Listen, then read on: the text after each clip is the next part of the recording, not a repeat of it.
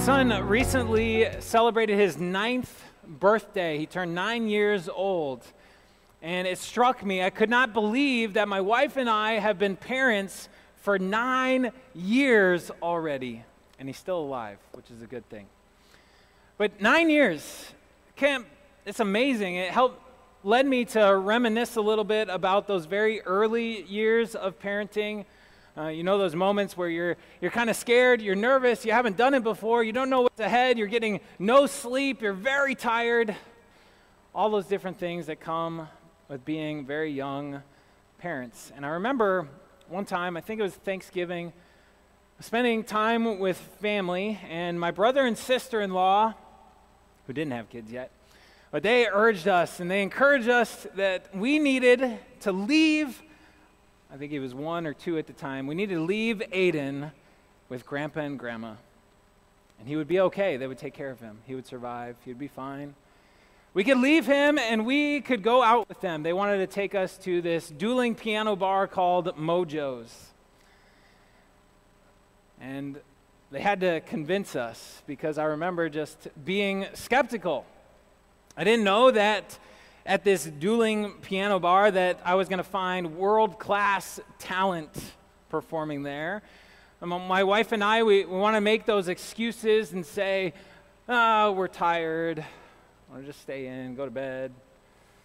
But they insisted and they persisted, and I think eventually they overcame our skepticism or they just forced us. They said, You need out. And so eventually we went. And it was awesome. It was fantastic. It was amazing. There were these five guys who not only played the piano, but they played guitar, drums, they sang. They could take any song from any era, any request anybody gave them, and they knew how to play it without any music on the piano. It was just incredible. My expectations were blown away. My skepticism was overcome. We had a great night. Have you ever had a similar experience? Friends or family have talked up to you a vacation spot, a, a restaurant, a beach, water park, whatever it is, national park. They say, You need to go, you need to check it out, you need to experience it for yourself. It is amazing. And when you finally did, when you finally went, it was. It exceeded all your expectations. Then again, have you also had the opposite experience? An experience that was seriously underwhelming. Maybe a place that people had talked up to you a location, and, and then when you got there and you experienced it for yourself, it didn't even come close to meeting your expectations. It seriously disappointed you. And maybe if you've had enough of those experiences, then you tend to start to lower your expectations. And friends, I want to ask you if you have done that with Jesus Christ of Nazareth? Are you ever skeptical of him? Have you ever lowered your expectations of Jesus? As here at Divine Savior Church and at many other Christian churches, we believe that Jesus Christ of Nazareth, that he is the very Son of the Almighty Creator God, that he is God himself, that he was miraculously born conceived by the Holy Spirit and a virgin woman named Mary, that as he came into this world and lived his life, he lived a perfect life that met every single expectation of God, a life that is far outside of our reach, the righteousness that we could never obtain to. And then, after living such a righteous, perfect life, then we proclaim that he died on a cross as that perfect once and for all sacrifice that removes every single obstacle that there is to a healthy, harmonious relationship with that Almighty Creator God. And we also declare that after his lifeless, breathless body was laying in a rock tomb, a place where corpses would go to begin to rot, that he revived that body. He took it up again, that very same flesh and blood, now with new, vibrant, whole, glorious life. And his resurrection from the dead proclaims to us, declares, and assures us that we will not succumb to death, but we will simply pass through it to also obtain a new, glorious, holy life and body. All of that. Do you ever become skeptical of that?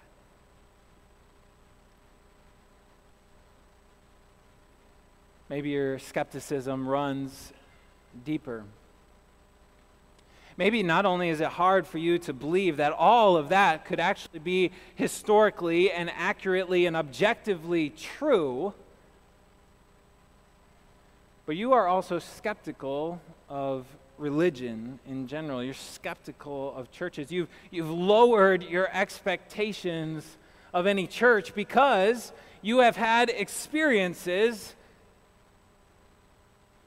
that were seriously underwhelming that disappointed you. You've, you've met hateful Christians.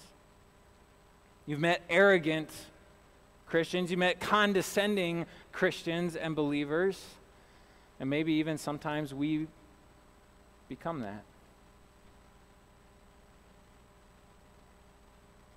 And so you, you've lowered your expectations. And maybe for you, the skepticism is really a facade for anger at God. Maybe you do believe all of that. You hold it to be true. You, you confess it. You profess it. You know it in your heart. And yet, your skepticism is for what Jesus can actually do in your life right here, right now, for the present how Jesus might actually change who you are and how you live. Maybe you've lowered your expectations for the expectations Jesus has of you. You know, skepticism and low expectations can find a place in all of our hearts.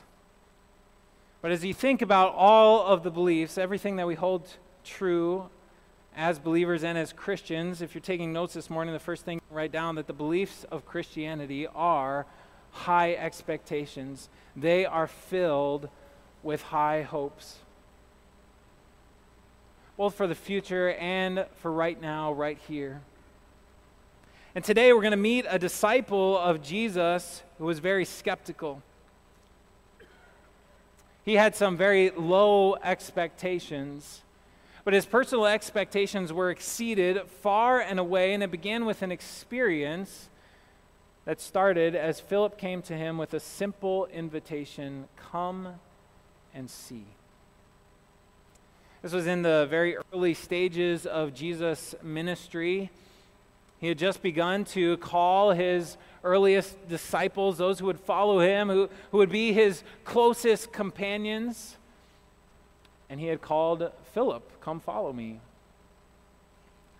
Now, to understand that when Jesus says, Come follow me, that just doesn't mean to walk behind him, but it means to walk alongside him, to learn from him, to trust him, to put your faith in him. And Philip was ready to do all of that, but before he did, he went and he found Nathanael, who's also known as Bartholomew. He went and found Nathanael, and this is what Philip said to him. He said, We have found the one Moses wrote about in the law and about whom the prophets also wrote, Jesus of Nazareth, the son of Joseph. And now listen to Nathanael's low expectations and his skepticism. He says, Nazareth? Are you kidding me? Nazareth? Can anything good come from there? Now, Philip's primary evidence that he had for this Jesus being this chosen one, it came from the Word of God. He pointed to Moses, the author of the first five books of their Holy Scriptures, a huge historical figure. He talked about how Moses had said that God was going to raise up a prophet from among the people and that God demanded that the people listen to that prophet. Philip also pointed to the later prophets, each and every one of them who looked ahead and talked about the coming Messiah, God's chosen and anointed one. But Nathanael knew that none of them mentioned Nazareth. Galilee, the, the region, sure, but, but Nazareth? No. And Nazareth did not have a good reputation. Nazareth was not known for producing great minds, big leaders.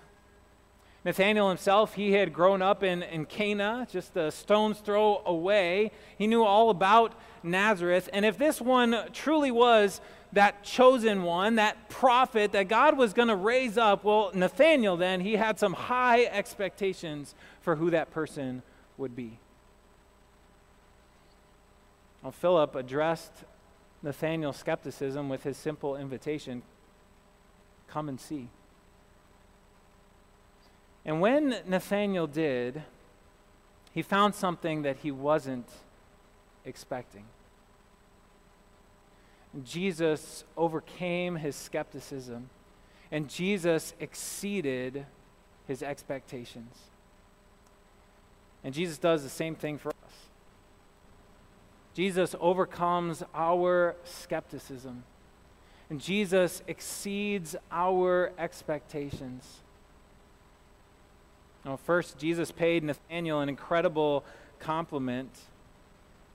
He said, Here truly is an Israelite in whom there is no deceit. Now, Jesus' words go beyond Nathanael's ethnic origins. Someone who is a true Israelite is someone who believes the word of the Almighty, Holy God. It's someone who holds to that word as truth. A, a, true Israelite is someone who praises God's holy name and waits on the Lord. A true Israelite is someone who looks ahead to the fulfillment of the promises that God has made. A true Israelite is someone who stands in that faith, stands in that trust of God. A true Israelite is someone who followed in the spiritual footsteps of men like Moses and Abraham and David and Daniel and Jacob, the man whose name would become Israel. A true Israelite is someone who constantly seeks the very presence of God. And so this was a huge compliment that Jesus gave Nathanael. But Nathanael's faith in the Lord Jehovah that looked ahead to the fulfillment of all those promises now needed to be met with faith in the one who fulfilled them. It now needed to be met with faith in those promises now fulfilled in Jesus. And so, even this true Israelite in whom there was no deceit, even he needed a Savior. And Jesus was that Savior. Jesus was Nathanael's Savior, and he is your Savior.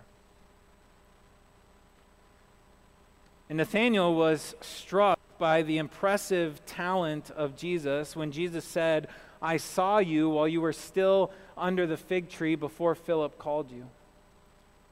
Jesus wanted Nathanael to know how he would overcome all of his expectations, even his very greatest expectations. When Jesus says, I saw you while you were still under the fig tree, he's saying so much more than that. He's saying, I know you. He's making a bold, audacious claim to be God Himself, to be omniscient, to know all things. I think even still today, it's common for people to find a quiet, secluded, peaceful spot, like under the shade of a fig tree, so that they can think, so they can meditate, so they can pray. When, Jesus said, I saw you under the fig tree, he said, I know you, Nathanael. I know your mind and your heart. I know everything about you. And, dear friends, Jesus knows you too. He knows your mind, He knows your heart, He sees you wherever you are. He knows your pain. He knows your doubts. He knows when and how and where you feel weak and unprepared. He knows your guilt, that guilt that you carry around with you that, that just won't leave, that the guilt that you wish that you could escape but can't find the escape for it. He knows that sometimes you're a skeptic and sometimes you lower your expectations, even of Him. And that's exactly why he sends people to you to say, Come and see. Just see who Jesus is and what Jesus does. That's why Jesus uses others to lead us by his holy word, because he knows your mind and heart. He uses others to lead you into that holy word where he gives you his promises, his own assurances. It's through that word of God that Jesus overcomes our skepticism, that Jesus exceeds all of our expectations. And that word, he, he points out to us our struggle to find meaning in this life apart from Him, and then He fills our life with deep meaning from Himself. He shows us the incredible joy that we have in Him because He is exactly who Nathanael said that he was when Nathanael declared, You are the Son of God and you are the King of Israel. Jesus is your God and your King. And when Nathanael gave that response, Jesus then returned and said, You're going to see far greater things than this. The disciples would. They would see Jesus walk on water. You would see Jesus perform incredible miracles, making food to last for thousands.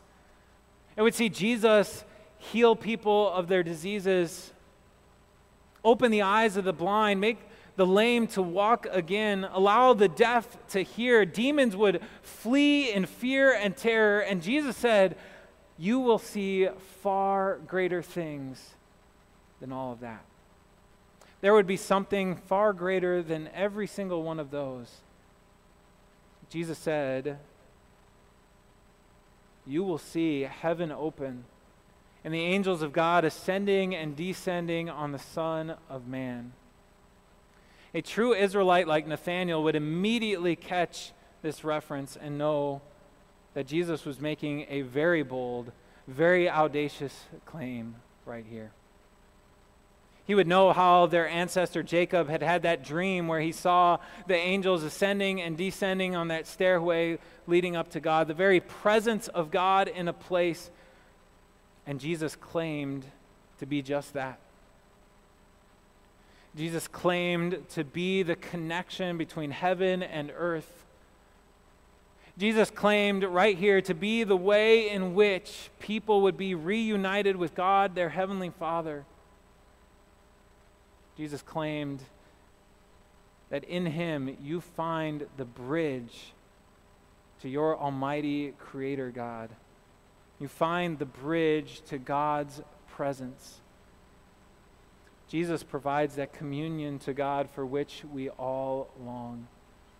You find the peace that your heart yearns for, that you crave. You find the, the removal of that guilt that you've been walking around with that you can't get rid of. Jesus takes it away.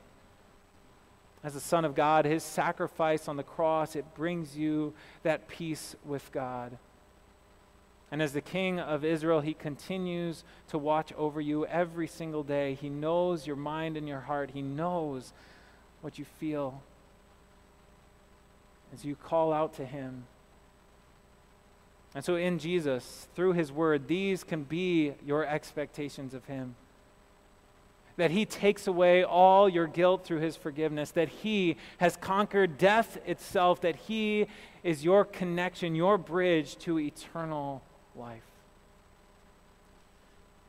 And Jesus also invites you to come and see. He urges you to come to him and see who he is and what he has done so that he can exceed all your greatest expectations. You can see Jesus as your deep connection to God. You can follow him as his disciple, and you also can invite others. You can allow them to have this incredible experience through a simple invitation come and see. Come and see how Jesus overcomes our skepticism and exceeds all our expectations. Amen.